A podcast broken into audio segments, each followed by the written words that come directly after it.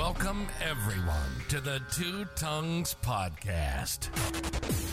Consider this your invitation to join Kyle and Chris on a journey through our minds. Where we explore the questions that have fascinated us for as long as we can remember. Could anarchy actually work? Does God exist? And just how did the cosmos get here anyway? Let me be the Virgil to your Dante, the Sacagawea to your Lewis and Clark. Let's take the guided tour through the dark chambers of our unconscious, seeking answers to the most important and unsettled questions of our shared existence. Ready or not, here we go. Here we go. Bonjour, everyone. Welcome back to another episode of the Two Tongues Podcast.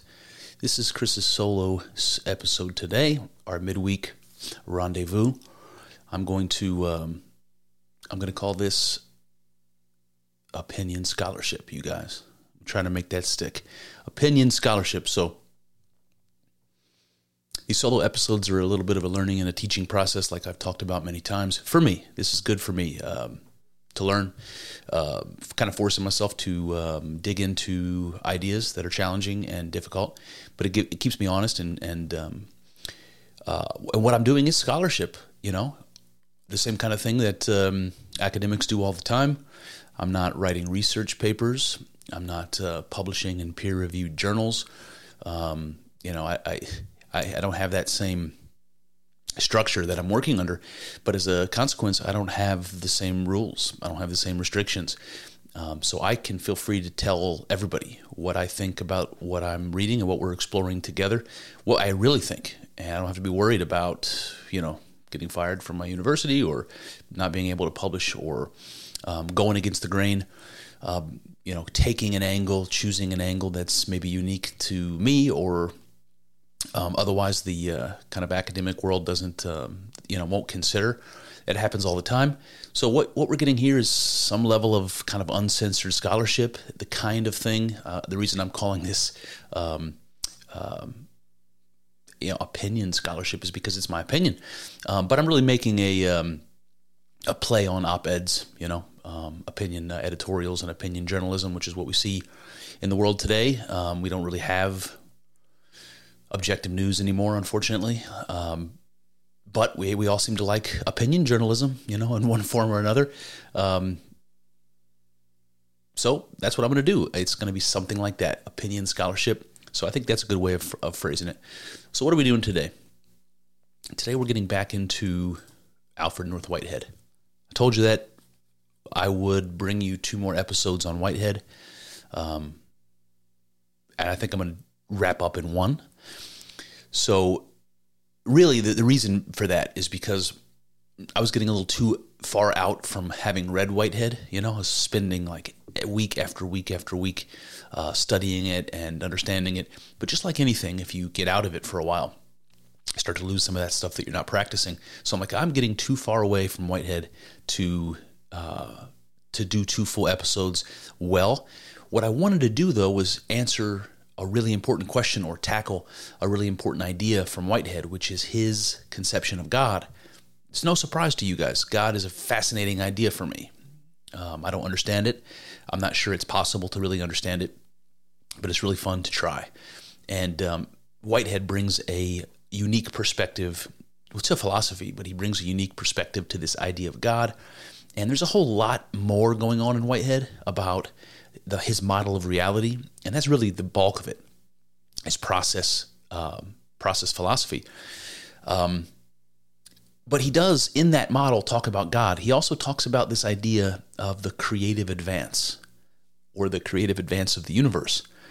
And when he talks about God, he gets into the weeds about God having two natures, a primordial nature and a consequent nature, and then there's these things called eternal objects that are wrapped up in this world that's attached to God and and this transcendent reality.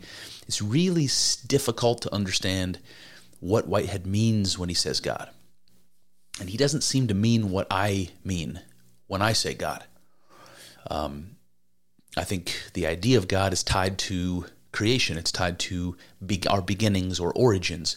You know, how does something come from nothing? Why does the world exist? How does the world exist? Um, and what our relationship is like to the origins of things if there is an origin. If there is no origin and, and everything is infinite and eternal, well, then we have to look at whatever we're calling everything here the cosmos and its consciousness and the laws of physics and everything else. That to be something like what we mean when we say God. So it so and Whitehead is sort of dances around this idea because God is a created being in his model. God isn't a fundamental or primordial thing.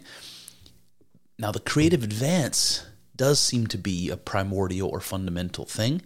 It is something that's presented as in some sense pre-existing creation so it, pre- it, exists even before anything is, is made real or anything is actualized or experienced and uh, and so it sort of in my opinion stands at the beginning for whitehead and so talking about the creative advance that's more like what i would would be talking about when i say god the challenging thing is that whitehead uses god and the creative advance in his philosophy and it's for me not very clear what God is.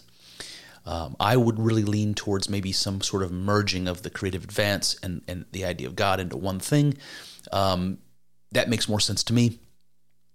So in these last you know few chapters of the book, he gets into talking about God, and so I just want to focus on that. I want to understand what it is that he means by God, and what kind of unique take can we get from Whitehead, seeing as how his take of um, his model of the universe is very different from really any religious model of the universe or any scientific model of the universe, although there's some overlaps and parallels and things like that. So I know I promised two final episodes on Whitehead, but I've decided to consolidate and wrap it up in one. So let's get right to the point. What I wanted to understand most explicitly from Whitehead was how he conceived of God within his process system and what new model of God and the cosmos could be formulated to further my own vision or to open up my mind. Let me see something new, a new way of looking at this. Um, I'm always interested in that. Uh, a, a new angle, something fresh, something that I can kind of reconcile with my existing beliefs, you know? Um, now, there's many chapters that of of this book, Process and Reality, that are beating around the proverbial bush, and to my mind, sufficiently confuse the idea of God and the creative advance. Um, Whitehead finds himself with little real estate left at the end of the book to speak directly of God. Even so, he doesn't he doesn't disappoint. In the final chapters, he discusses the world as self-caused. The world as self-caused. So I don't know about you, but what do you what is it that's self-caused, if anything? You may not think anything, but if you do, the thing that's self-caused is something like God. This is what Aristotle said. God was the unmoved mover, the self-caused. So Whitehead wants to talk about the world as self-caused. And, and outlines his model of reality, which unifies God to the world and recon, reconciles the world to God as much as he appealed to the orthodox authority of Kant, Locke, and Hume, in the end, I find his idea of God more at home in the pre Socratic, the mystical, and the Gnostic. Let's see if you agree. That brings me to my first section, which I'm going to call self realization, self causation. So the first quote I want to bring to you starts like this The subjective form, or particularity of a concrescence is determined by negative prehensions. So that's just the first sentence. Let me stop there. So there's words that I'll remind you if it's been a while since you listened to our Whitehead episodes, or if you, um, or if this is the first one you're jumping into, uh, naughty naughty, you should start back on episode one of, of the series. But if you are, you might have forgotten what these words mean: subjective form, concrescence, prehension. This is how Whitehead is. I talked about why in the past. Um, philosophers often will invent words or repurpose words um, to have a particular meaning that really doesn't exist in the world in, in the language um, you know of his or her day and so whitehead is no exception there's words here that you probably haven't heard before, and all these words have have meaning. So when he says the subjective form, um, I guess you have to understand that Whitehead sees the world as broken up into uh, two. It's a it's one thing. It's it's a it's a unity, and what he usually says is it's it's a unity of experience, but it's divided up and split basically in two, like like like opposites, and those opposites are potentiality and actuality. And so when we talk about the potential for experience, or the potential for um, the world, uh, we're talking about something like God. And all those things that I mentioned earlier are going to fall into that picture of potentiality the creative advance, God, his consequent and primordial natures, eternal objects, all of that stuff falls under this umbrella of potentiality. They're the, what's needed, what's necessary for something to be experienced or experienceable or, or both. Once we have experience in Whitehead's model, then we have actuality. See, and that's how things are made real. That's how they're made actual, is by being experienced, being felt. So to Whitehead, experience is really all there is. Everything is a unity of experience. So the questions about matter, whether matter exists, is kind of interesting and, and slippery in this model. Um, but so you've got this potential and then you've got the actual. The actual is the here and now, the material world, everything we experience in our day to day. And to, to Whitehead, that's something that is real by virtue of it being experienced. So we're all, you can imagine this uh, like Russian, what do they call those Russian dolls that are nested inside one another?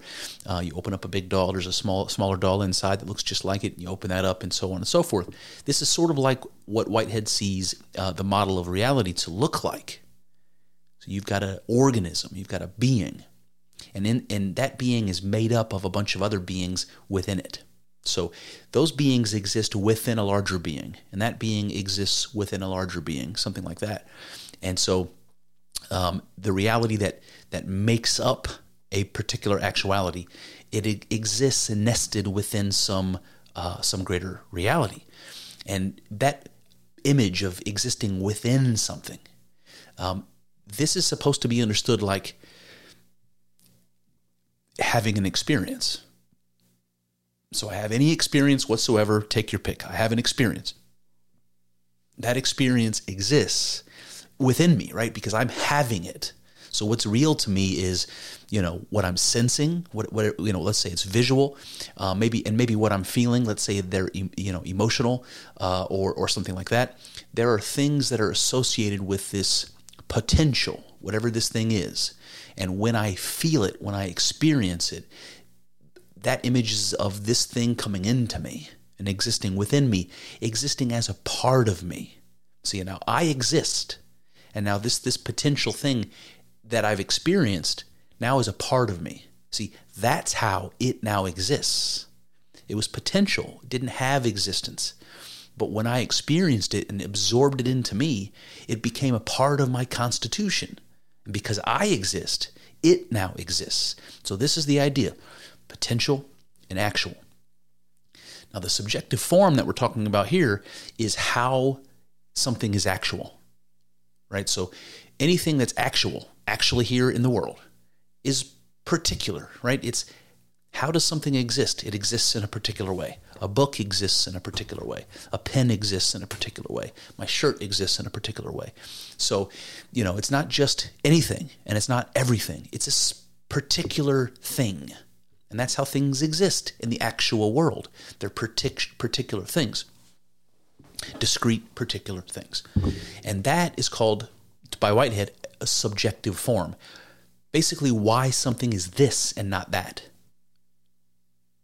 So then there's this idea of concrescence, which I want to remind you is also tied to this idea of God. Um, it is what Whitehead, the word Whitehead uses when he talks about potential becoming actual. That process is called concrescence. Um, other words that come to my mind that's, that remind me of what this means are something like manifestation, embodiment, and incarnation. All of these sorts of words that sh- that give us an image of like something spiritual or something non corporeal, something um, something like that, uh, becoming something temporal, something corporeal, something real. So something spiritual becoming something physical, something potential becoming something actual. This process he calls concrescence. Um, the last thing that he talks about is prehensions, and what he means by this is exactly what I said earlier: um, what you feel, what you take into yourself from some from some potential thing, some potential experience. Um, he uses the word negative prehension, which actually means what you don't experience, right? So imagine that what you're experiencing has, let's say, it has an infinite number of qualities or an infinite, you know, array of, of properties. Um, and let's say because it's infinite, you can't you can't experience all of it, right? So this is just the idea. Sometimes I bring up uh, an example of seeing a cat on the street. Cat walks by you on the street, and what you see is the representation of a very complex organism that you only see a part of. You know, you see a furry mammal walking along the street with four legs and a tail. You see the color pattern, you kind of know uh, the gist of what this is, but what you don't see is basically a universe of other things. You don't see the cat's psychology. You don't see the cells that make up the cat's hair and body. You don't see the molecules. You don't see the atoms. You know, you don't see that that those you know activities at all those various levels. There's way more to the cat that you don't experience. That's what he means by negative prehension. So you've got prehension, the parts that you do experience, and negative prehension is like what you filter out. And that and that's what makes something a particular thing. It's what makes an experience a particular experience. You have all the possibilities of what this experience might be, and you filter it down to a particular experience. So now that I've said all of that, let me reread this first sentence. The subjective form or particularity of a concrescence is determined by negative prehensions. So that's basically what I said a moment ago. What something is specifically how it's this and not that. To Whitehead, that's determined by the filter that he's calling negative prehensions. When we, when we experience something, what we're experiencing is potentiality. And that's hard to kind of understand. What does that mean, potentiality? It means the potential for any particular experience. And so, what that means is the potential itself is something like all potential experiences. So the thing you're experiencing, perhaps everything you're experiencing, anything you ever experience, is that grand. It's the potential to have any particular experience. It's all possible experiences all at once. And this, this process of negative prehensions is like this filtering of all of this stuff out so that you can so that you can experience a particular thing out of this conglomeration of all possible things, if that makes any sense to you. So he goes on, he says, the negative prehensions are determined by the subjective form. This is interesting because what he's telling us in the beginning is that the subjective form is determined by the negative prehension, by the filter. But what's filtered is determined by the form. You see, so you see how it's kind of counter. They, each side of this defines the other. So he, he basically says the mutual determination of the elements involved in a feeling. Remember, a feeling is how something is made real. So the mutually deter, mutual determination of the elements that make something real he says, is one expression that the subject of the feeling is causa sui, which is, I assume, a Latin phrase that means self caused. So he's basically pointing out that in his system, the subjective form is determined by these negative prehensions. But also, the negative prehensions are determined by the subjective form. They're mutually counterdependent. So, just like potentiality and actuality, these are opposites and there's always a coincidence of opposites. What that means is you can't have one without the other. Opposites are always there together. If you get rid of one, you've gotten rid of both. You don't have one without the other. And what that tells us is, and this is something this is something that I really I learned from Alan Watts, is that a coincidence of opposites, the fact that you can't have one without the other, means that they are one thing. They are a unity. And this is very important to Whitehead. Everything is one to Whitehead, which is a very mystical thing, and I love that about him. And how things are one to his mind is that everything is experience. And there is no real distinction in experience. So we think about ourselves as conscious beings, having our own experiences, our private experiences. To Whitehead, that's sort of like an illusion. Experience is, is one thing, experience is the world and everything in it. The fact that you think you have your own experience is something like an illusion. All right. He says, a feeling cannot be abstracted from the actual entity entertaining it.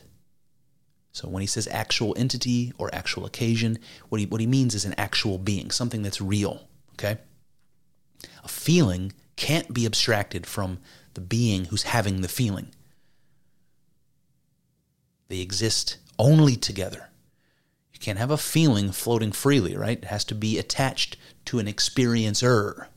Any experience, any feeling is only real if it's if it's being experienced. So he says they are inseparable from the feeler. And then he says the feelings aim at the feeler as their final cause. So because feelings and feeler can't be can't be you know um, abstracted from one another, they're they're one thing. And he makes it out like the feelings themselves aim at the feeler as their final cause. So, what, and remember, what I feel becomes a part of me, a part of my constitution. I brought it into myself. So, whatever I feel changes what it is that I am. And that's what he means by the feelings aim at the feeler as its final cause. Whatever I feel changes what it is I am. So the feelings are tied that closely to what it is I am feelings and feeler are not distinct things, they cannot be separated. He says, all actual entities share with God this characteristic of self causation and the characteristic of transcending all other actual entities, including God. And then he says, the universe is thus a creative advance into novelty. So you can see in this paragraph, we're talking about God and the creative advance in the same in the same breath as though they're different things. And this is going to get weird as we continue. So he says all actual entities like God are self-caused. So it makes me wonder what the distinction is between any being and God. And I think that also is a is a, a mystical paradox. How is creation different from creator? Is it different? Is it distinct? To Whitehead, everything that is made real and actual in the world is just like God, self caused. Then he says, and the characteristic of transcending all other actual entities. And what he means by this is that you know, according to Whitehead, that you're made up of other experiences and that you maybe are a component of some greater experience. See, that second part is how you're transcendent beyond yourself right? You are more than what you think you are because you are part of an experience beyond yourself. You see what I mean? You're made up of experiences. They may, they constitute you, and you're part of the constitution of a greater experience. So you transcend yourself like God transcends the world. And then he and then he makes this weird like change of direction where he says that being the case, the universe is thus a creative advance into novelty. And we're going to see this more and more, but what he's getting at here is that if feeling is critical to reality, you know, bringing something into yourself is what makes it real. It's what changes the world and changes yourself. If feeling and experience are, are that critical to being, then what then part of this system is to continue to feel, to continue to experience. And so that requires novelty. That requires something new to experience. And this is this is what, where this creative advance idea comes on. It's like there's creativity that's baked in and governing all of this. Why? Because we see how things are always changing. we see how novelty is always emerging, right? You're continuing to grow and mature physically and psychologically. Your opinions change, your reasoning changes. Um, the world changes all around you. New technology, things grow and die. Things are constantly changing. Time goes on, cultures, you know, rise and fall, that kind of thing. And the fact that all this newness is always is always being churned out is because creativity is part of the, the rules that govern reality. So that also governs God, according to Whitehead. And this is where it gets so tricky because the principle that governs all of reality, how do you say that's anything other than God? Like, it just doesn't compute to me. That's God. Creative advance is God. But to Whitehead, it's this creative advance that turns around and makes God as a created being, basically, as an experience. And then I ask the question that probably comes up to everyone's mind what exactly is having this experience we call God? If an experience is something that exists within, and I'm one of these Russian dolls, and everything exists within within God, the first experience, according to Whitehead, where then does God exist? In what is God a, a, a part of the uh, experience of something else? In what? What is God is is is a created being, is an experience, it must exist within some other some other uh, uh, organism. That's what Whitehead says. But what is that? If God is the first actualized thing, in what does God exist? If you say that's the creative advance, which Whitehead doesn't, but if you say it's the creative advance, then God isn't God. The fucking creative advance is. Forgive me for getting heated on that. it's a frustration, believe me. All right, he says self realization is the ultimate fact of facts. Self realization. So being self caused or self realized. He says that's the ultimate fact of facts. Remember, he said that's what we share with all other actual beings in the world, including God. Being self realized, being self actualized. That's why this is the fact of facts for Whitehead. He has a word for that. I'm trying to remember what he calls it. I think he calls it the ontological principle. Then he says an actual entity is at once the subject of self realization and the superject, which is self realized. An actual entity, so that's a, a, a, an experiencer, really, but something that's real in the world, something like you and I. We are at once the subject of our self realization we're, we're at once subject. The thing that we're aiming at, the thing that we're aiming to become, even if that's mostly unconscious. But we're also the thing that is the thing that we are, the self-realized thing. So this is this you know it's confusing this idea of subject and superject, but the point is that Whitehead is saying um, we're both simultaneously, and that brings me to my next section, which is I'm going to call ideal opposites. So he starts out, he says, feeling requires some element of novelty. Feeling requires some element of novelty. So I'm going, to, I'm going to pause on that for a second. I'll keep reading. The world is thus faced by the paradox that it craves for novelty and yet is haunted by terror at the loss of the past. So, this is just an existential fact of human beings we talked earlier about how if experience is all there is, then generating experience is really the point of reality. And the first thing he says is that feeling, experience, requires novelty. So that so this is the idea, you know, creativity, the creative advance. The reason that's important is because it's tied to experience. We need something new to experience. So we need some part of this system that's creating newness, something new to experience. And then he points out that we like new experiences. You know, sometimes they're scary, but they're always exciting. They're always interesting. New experiences. Go travel someplace you've never been before. Hear some new accents. Eat some new food. You know, try something in bed with your wife you never did before. You know, these things are titillating. I want to focus on this uh, feeling requires some element of novelty for a second. Like to feel something a second time, to feel something again, something that you've already experienced. It's not the same, is it? Not the same as it was the first time. Is it ever? And an argument can be made that experiencing something again that you've already experienced it's like watching a movie you've seen a thousand times before. See, it's more like recollecting a feeling than having a feeling. There's something true about that. It's like it's like only the first time having an experience is it truly felt. Only then is something novel being made manifest within you.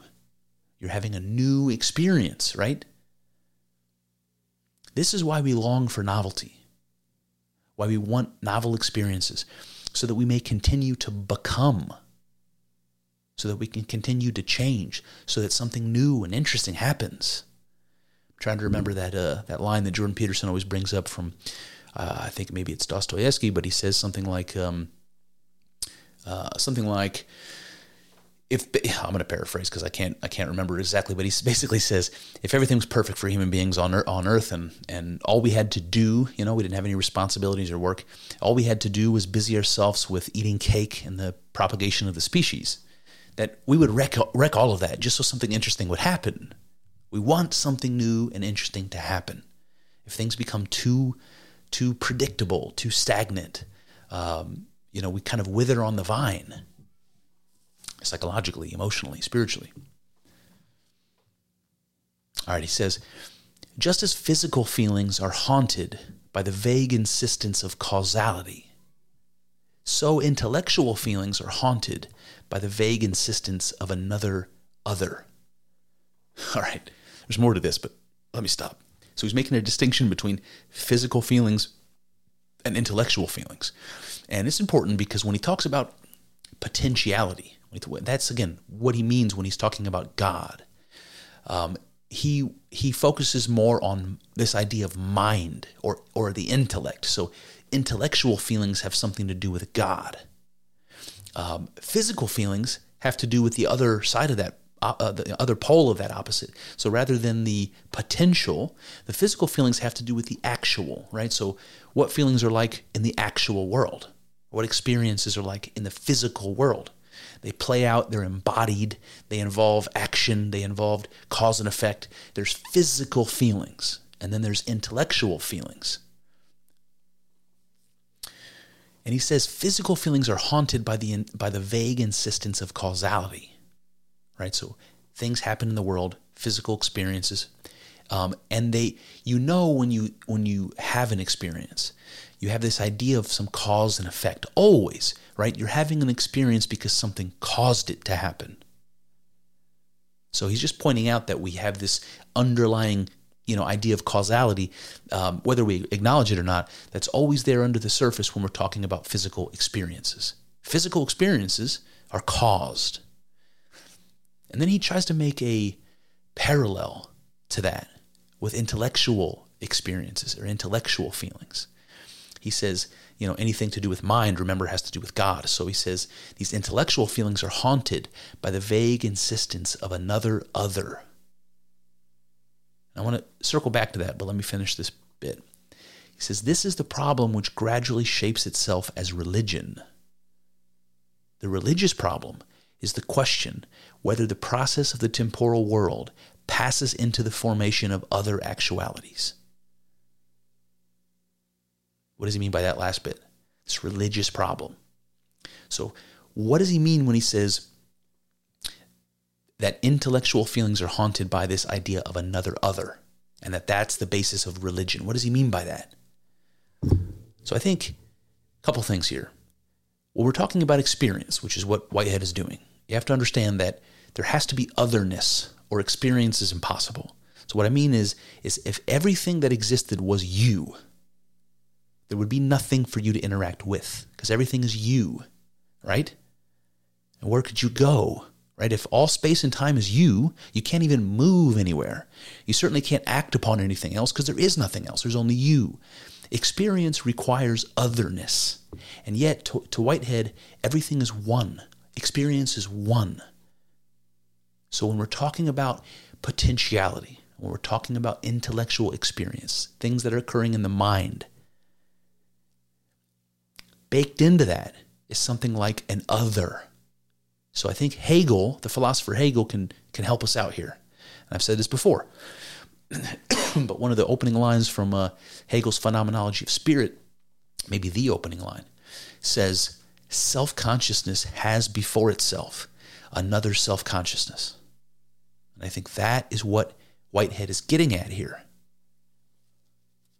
Self consciousness has before itself another self consciousness. So I get this image of myself looking at myself in the mirror, something like that.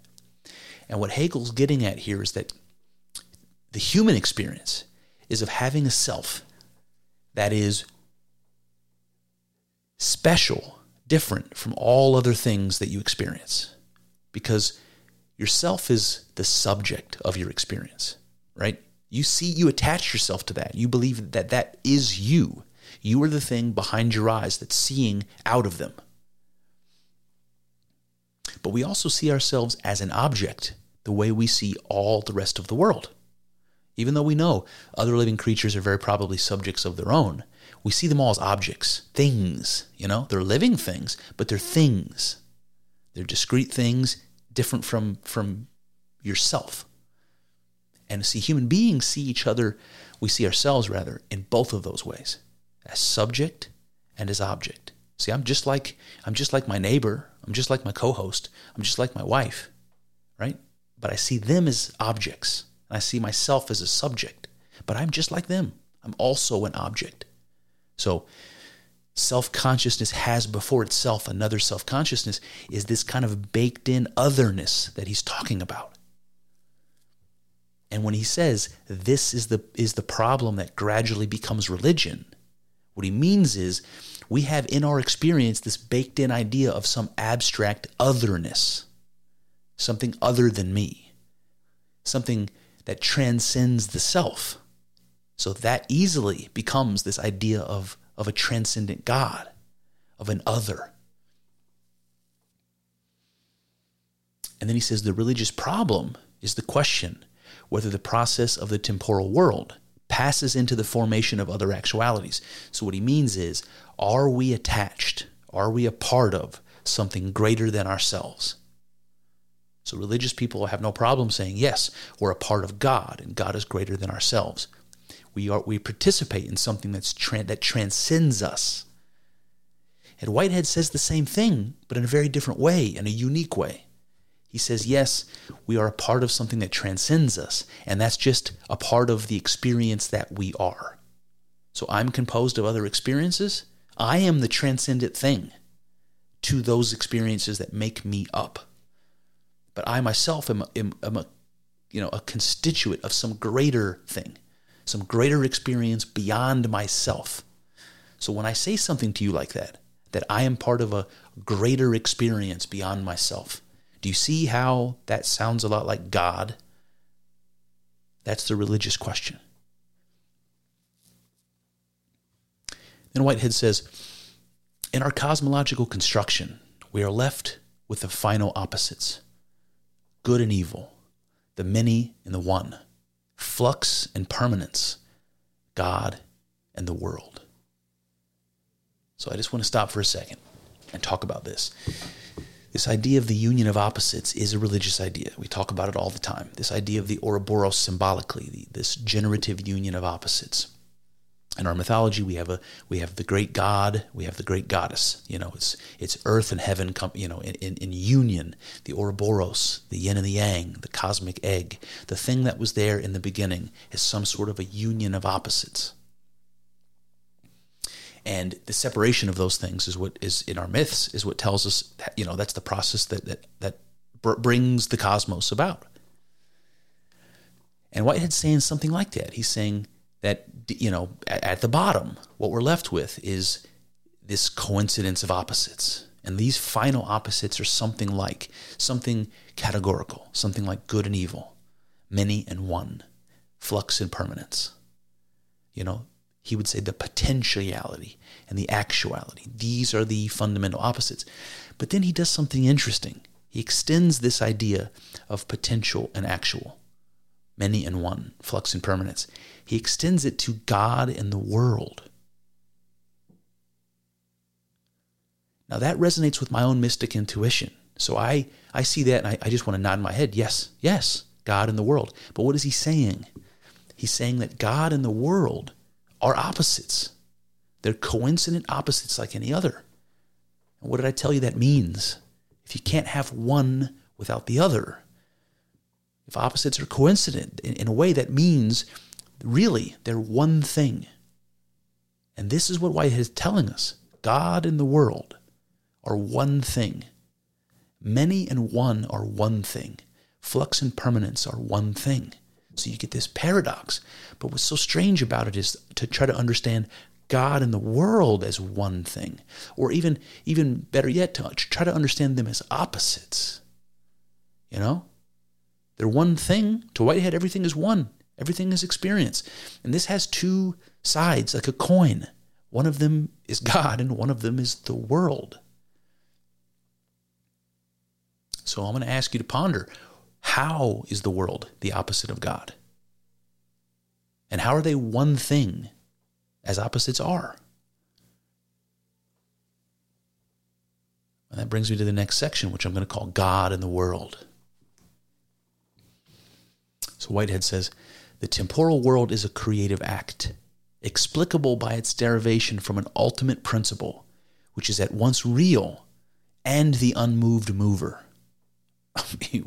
man, listen to that. The temporal world, that's just our world, is a creative act. And we can understand it as derived from an ultimate principle. Okay, what would you call that? The world is derived from some ultimate principle. What would you call that? You can easily call that God. You know, you might want to get more scientific and call it quantum waves or some sort of a mathematical law or something, but but God works just as well. The world is a creative act derived from the, an ultimate principle. Then he then he describes what this ultimate principle is. Remember, God and the world.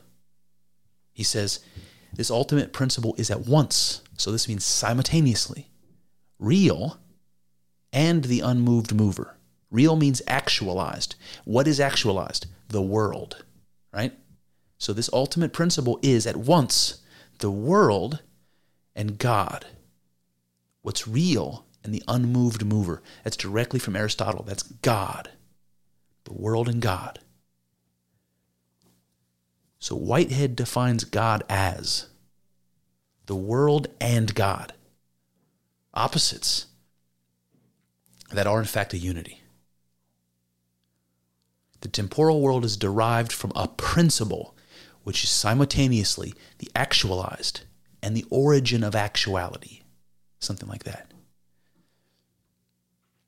He says, We must investigate dispassionately what the metaphysical principles here developed require as to the nature of God. So, this is where we really get into it. This is where Whitehead says, I want to take my desires, my goals, my biases off the table and just say, based upon all of the philosophy that I've laid out and the model that I've laid out, this, this uh, or model of organism, this organic philosophy that we've talked about in, in the prior episodes.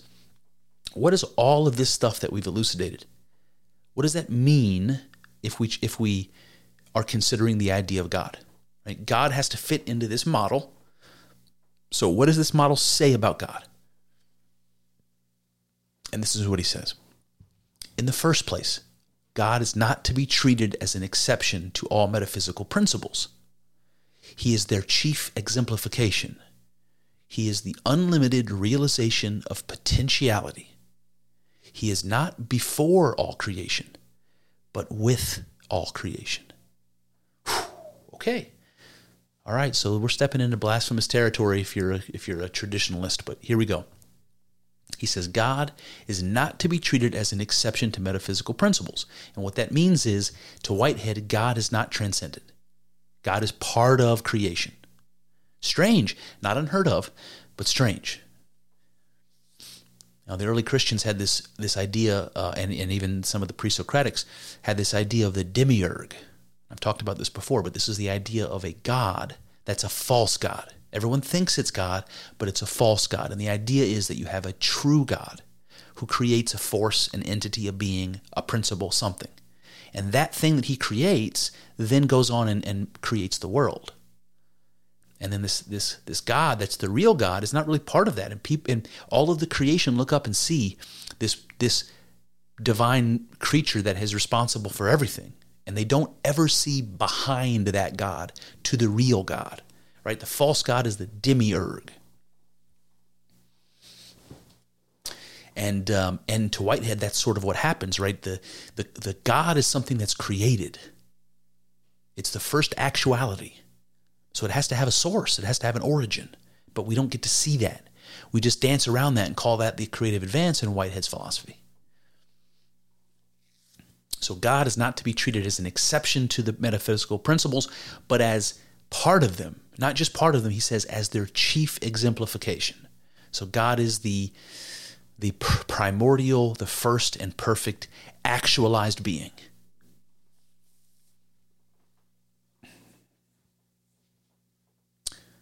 All right, so when, when he says God is not to be treated as an exception to all metaphysical principles, he is their chief exemplification, then I would ask, so it seems to me like metaphysical principles, whatever he's referring to, existed before God did, right? God isn't an exception to them, he's bound by them just as much as anything else. So then I have to ask, if these metaphysical principles, whatever that means, existed before God, where or in what do these principles exist? How do they exist if not in God? Now, if Whitehead would say they exist in creativity or in the creative advance, again, then creativity is God, and to my mind. And then this last bit where he says, God is not before all creation. See, that's sort of the traditional religious perspective. God is not before all creation, but with all creation. God is part of it. He says God's feelings are only conceptual and so lack actuality. This is actually critical. This is really starting to hone in on what's so critical about Whitehead's ideas of God. He says God's feelings are only conceptual. So remember, whenever we're talking about intellectual, conceptual, we're talking about mind, that has to do then with God. So mind and God are linked to Whitehead. So God's feelings exist in the mind and potentiality, right? And so they lack actuality. What does that mean? They lack actuality. They lack embodiment. They lack reality. They, have, they haven't been felt, have they? They're not in. They're not in a body. They're not actualized, so they're not felt. They're not prehended. They're not real. So God's experience isn't real. That's what he's saying here. Then he says conceptual feelings, apart from integration with physical feelings, are devoid of consciousness. Right? So God's feelings aren't, aren't real. By real, I mean they're not actual. They're also not conscious. So whatever God is, isn't, isn't actualized and isn't conscious without becoming actualized without being made real. He says, Thus we ascribe to him neither fullness of feeling nor consciousness. The particularities of the actual world presuppose it, while it presupposes the creative advance, of which it is the primordial exemplification. All right, so what is that last bit? The particularities of the world presuppose God, right? They all exist within God. They're a part of, they're part of God's constitution. Everything that exists has been felt by, prehended, and absorbed into that first experience, that thing we're calling God. then he says God presupposes the creative advance, right? So just as though everything in the world that exists presupposes God, God presupposes the creative advance. That's the relationship. Eh, we can look at the world and God and the relationship between the world and God similarly to the relationship between God and the creative advance.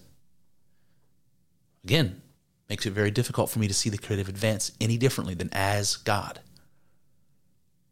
the real God. Whitehead says, We have been considering the action of God on the world, but there is a reaction of the world on God. Okay, I think these, these two bits here are really starting to get to the heart of it.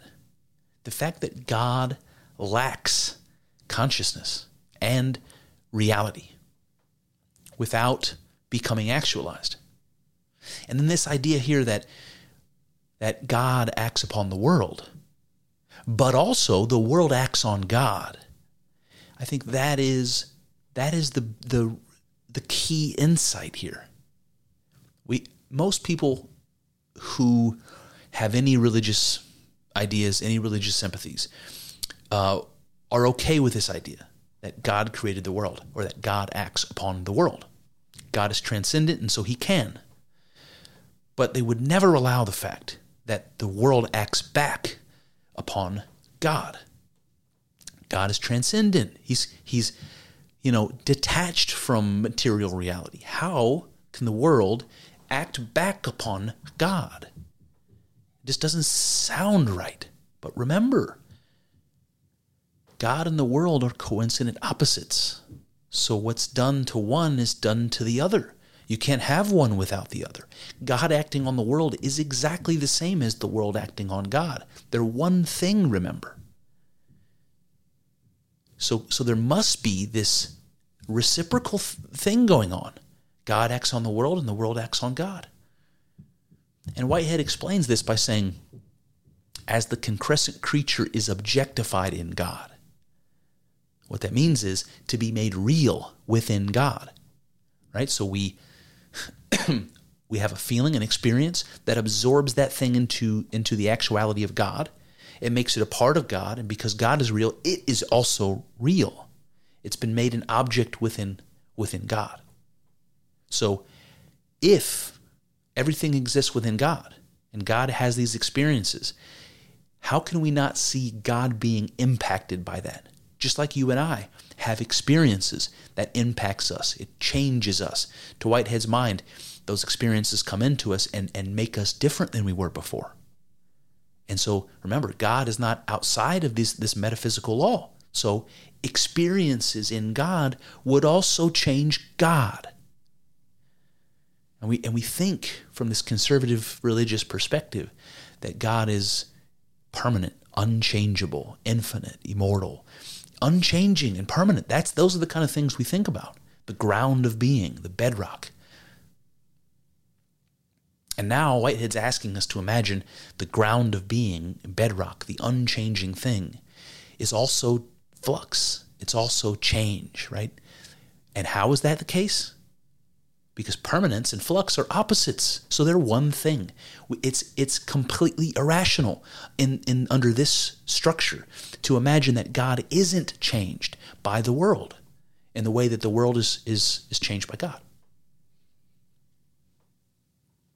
He says, the nature of God is dipolar. He has a primordial nature and a consequent nature. The consequent nature is conscious, it is the realization of the world. The primordial nature is conceptual, it exists in mind only, in potentiality. So remember, here we're looking at this uh, idea of God um, as a unity of opposites the primordial nature and the consequent nature. The primordial nature is just that potentiality that we talked about. And the consequent nature is the actuality that we talked about. It's the other opposite. He says the realization of the actual world. That's the consequent nature. He says on one side of God's nature is constituted by his conceptual experience. So that conceptual has to do with mind, potentiality. So one side of God's nature is conceptual experience. It is therefore infinite, devoid of negative prehensions. This side of his nature is complete, primordial, eternal, and unconscious. The other side originates with physical experience and acquires integration with the primordial side. It is determined, incomplete, and conscious. Okay. So when we're talking about God as conceptual experience. He says it's infinite and it's devoid of negative prehension. So let's go back to this example. I was talking about experience when we started talking about prehensions earlier. And imagining that, let's just say any and all objects of experience, let's say they're all actually the same, that all objects of experience are one thing. And so they have all possible properties. They can be any particular experience. So, in a sense, they're like a conglomeration of all possible experiences. And remember, we have this filter, this, this thing we're calling negative prehensions. The parts of this that we don't feel, that we don't experience, they kind of get filtered out. And it makes this everything one particular thing, if that makes sense. so here he's saying when we're thinking about the conceptual experience of God, it's devoid of any negative prehensions. What does that mean? There is no filter. There is no filter. So, one part of God is all possible experiences, all feelings at once, potentiality. He said this side of his nature is complete. Of course, it's complete because there's no filter. It's primordial, eternal, and unconscious. Then it has another side. The other side originates with the physical, right? It's the actualized side. He says it's determined, incomplete, and conscious. That's us. That's us, baby. That's what we are determined, incomplete, and conscious. But remember, these opposites are one thing. God is including both of these poles the physical, the conceptual, the incomplete, the complete, the conscious, the unconscious. Right? God is all of them, both of them, simultaneously. And you have to understand why that's important. Because if God was only this conceptual side, only this potential side, it's got all the magic, it's got all the, you know, the the infinity and uh, you know, uh, the boundlessness and all the things that you want from from God. All those ideas that you want. But what does it not have? If it's only that, what does it not have? An infinite being doesn't have finitude. An unconscious being doesn't have consciousness. What kind of God doesn't have consciousness? What kind of God doesn't have finitude? Can it just be infinite and unconscious? Or is it more complete? Is it more perfect? If it's both conscious and unconscious, if it's both physical and conceptual, if it's both potential and actual. Whitehead says God is always immediate, always many, always one, always with novel advance moving onward and never perishing. So you see the opposites, many and one, always advancing, never perishing. God is the union of opposites. Whitehead says another image which is required to understand his consequent nature. Remember, this is the actualized bit. His consequent nature is the here and now. Is the unity of multiplicity of actual fact with the primordial conceptual fact. So that's confusing, but let's pull it back. He's saying there's a unity between actual fact, of which there are many, right? There's lots of facts in the world. There's a, the fact that I exist, the fact that you exist. There's lots of facts in the world.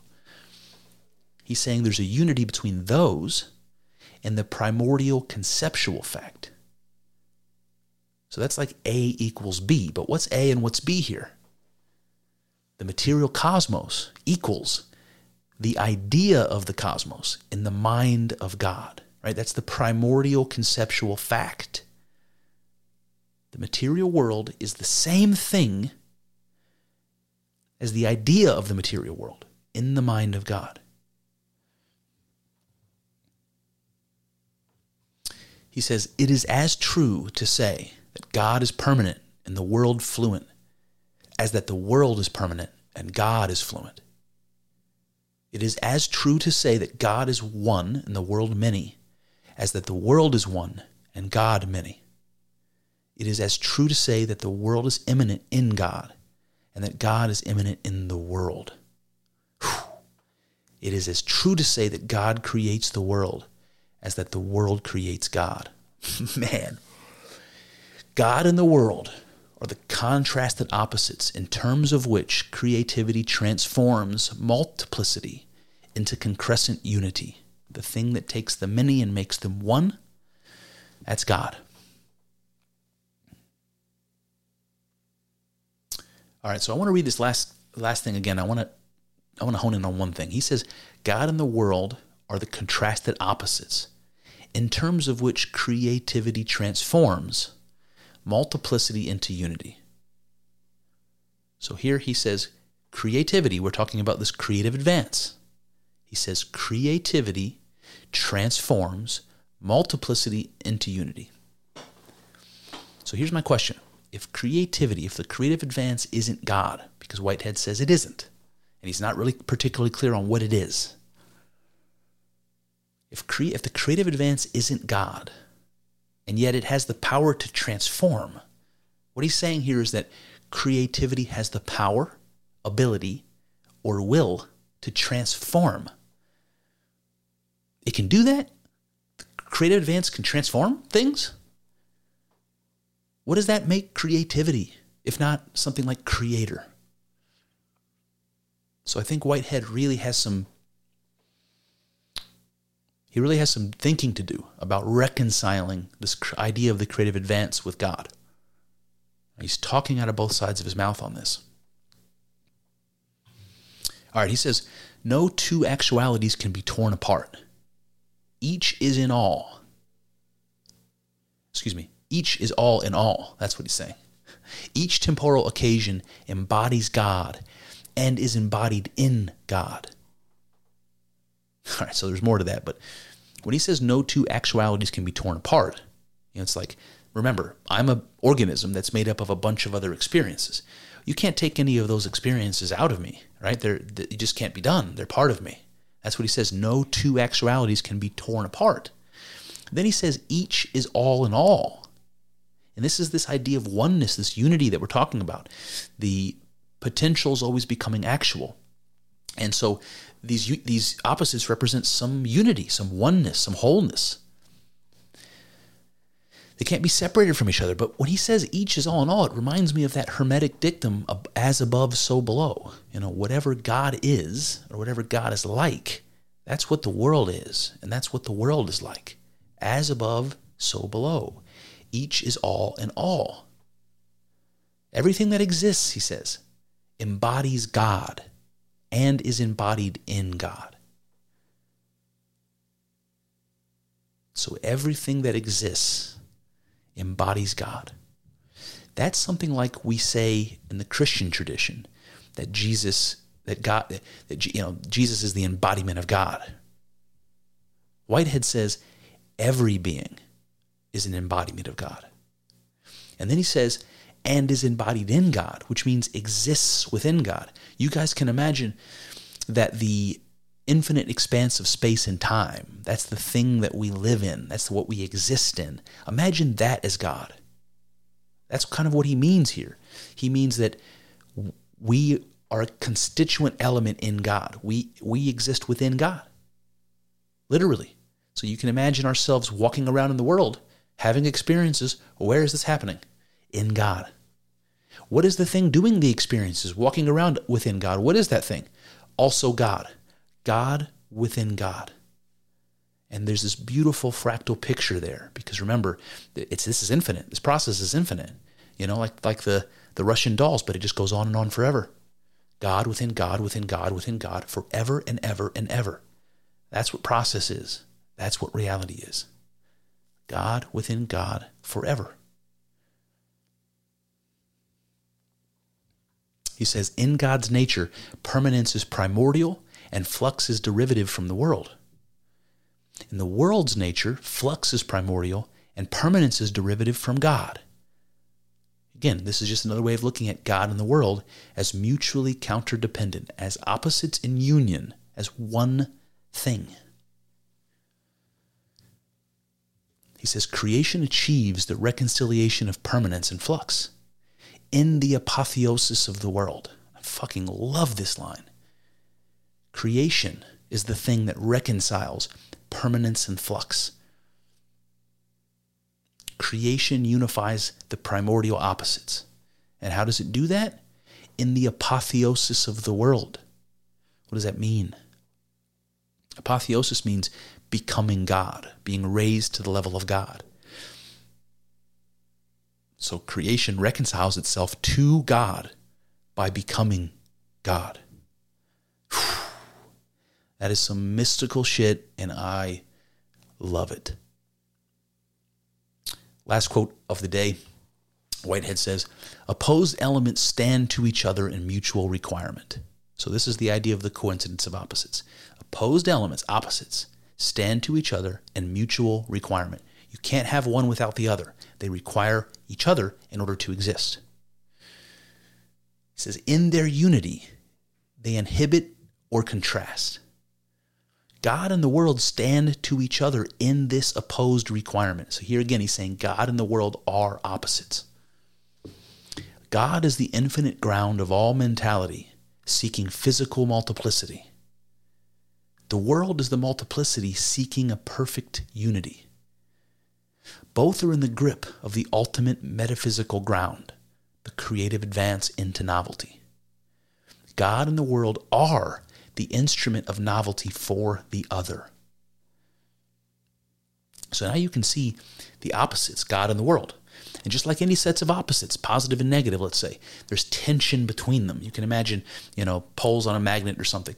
There's either pushing away or pull or pulling together. There's tension between opposites. And he says it's that tension that is the instrument for novelty for, for one and the other, right? What the world is, is the instrument of novelty for God. And what God is, is the instrument of novelty for the world.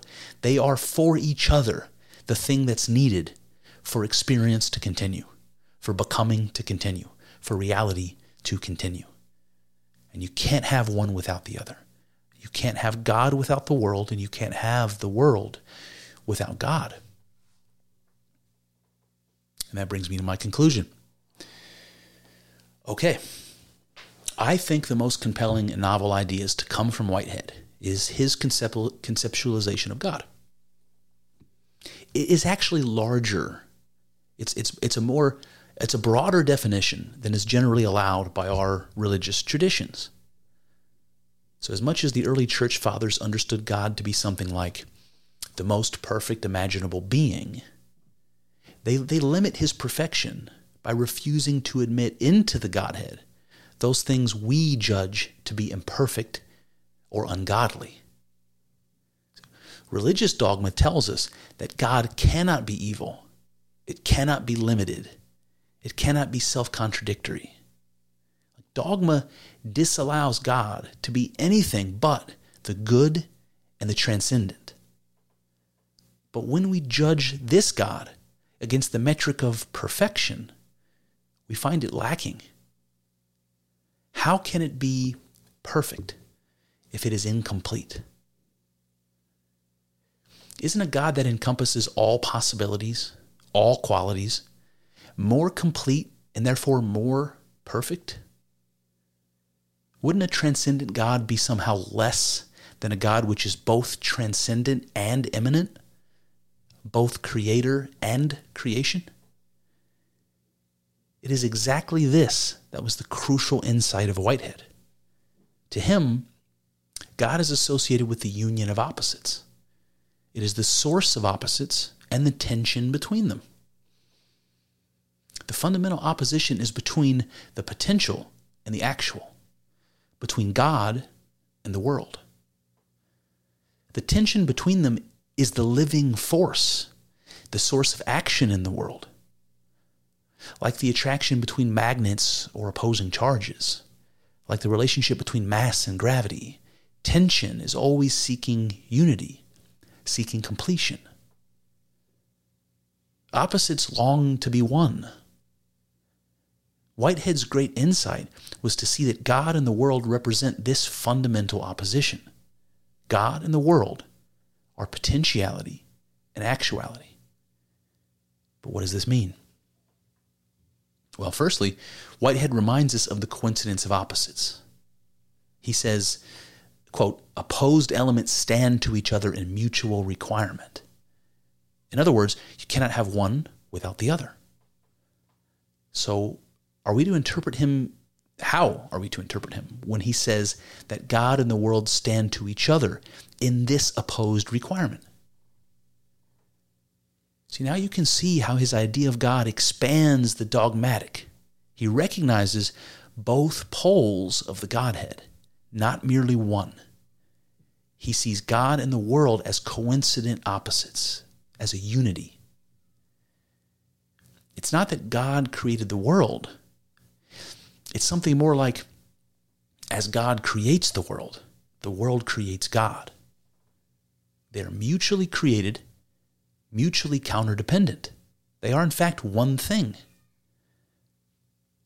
As the psychologist Jean Piaget framed it, Jean, Jean Piaget, quote here, knowledge does not begin in the subject, and it does not begin in the object.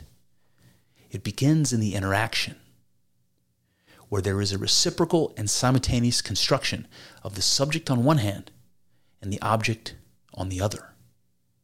Let me repeat that a reciprocal and simultaneous construction of the subject and the object.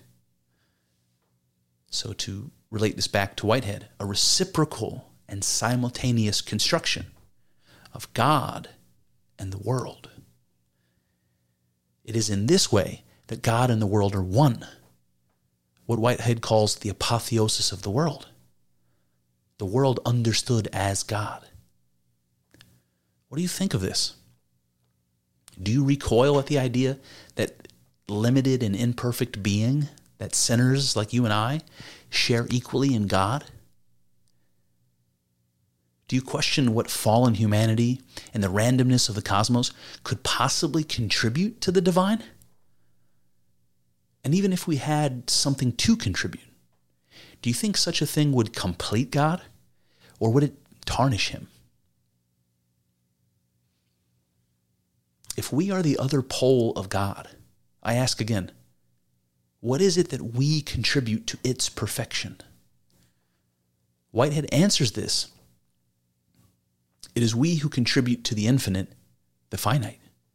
It is we who contribute consciousness to the great unconscious ground of being. We are the actuality that opposes God's potentiality. The world completes God as God completes the world. Each acts upon the other as opposites do. And in the tension between, we have process. We advance creativity. Well, there you have it. That's one avenue explored, but infinitely more still to go. I hope you enjoyed thinking along with us. I know, I know. It's not easy work. Thinking. It's hard and full of uncertainties, but I'm grateful for the company as we trek through this together. Here's to hoping that the juice is worth the squeeze. See what I did there? Let's find out together in the next episode.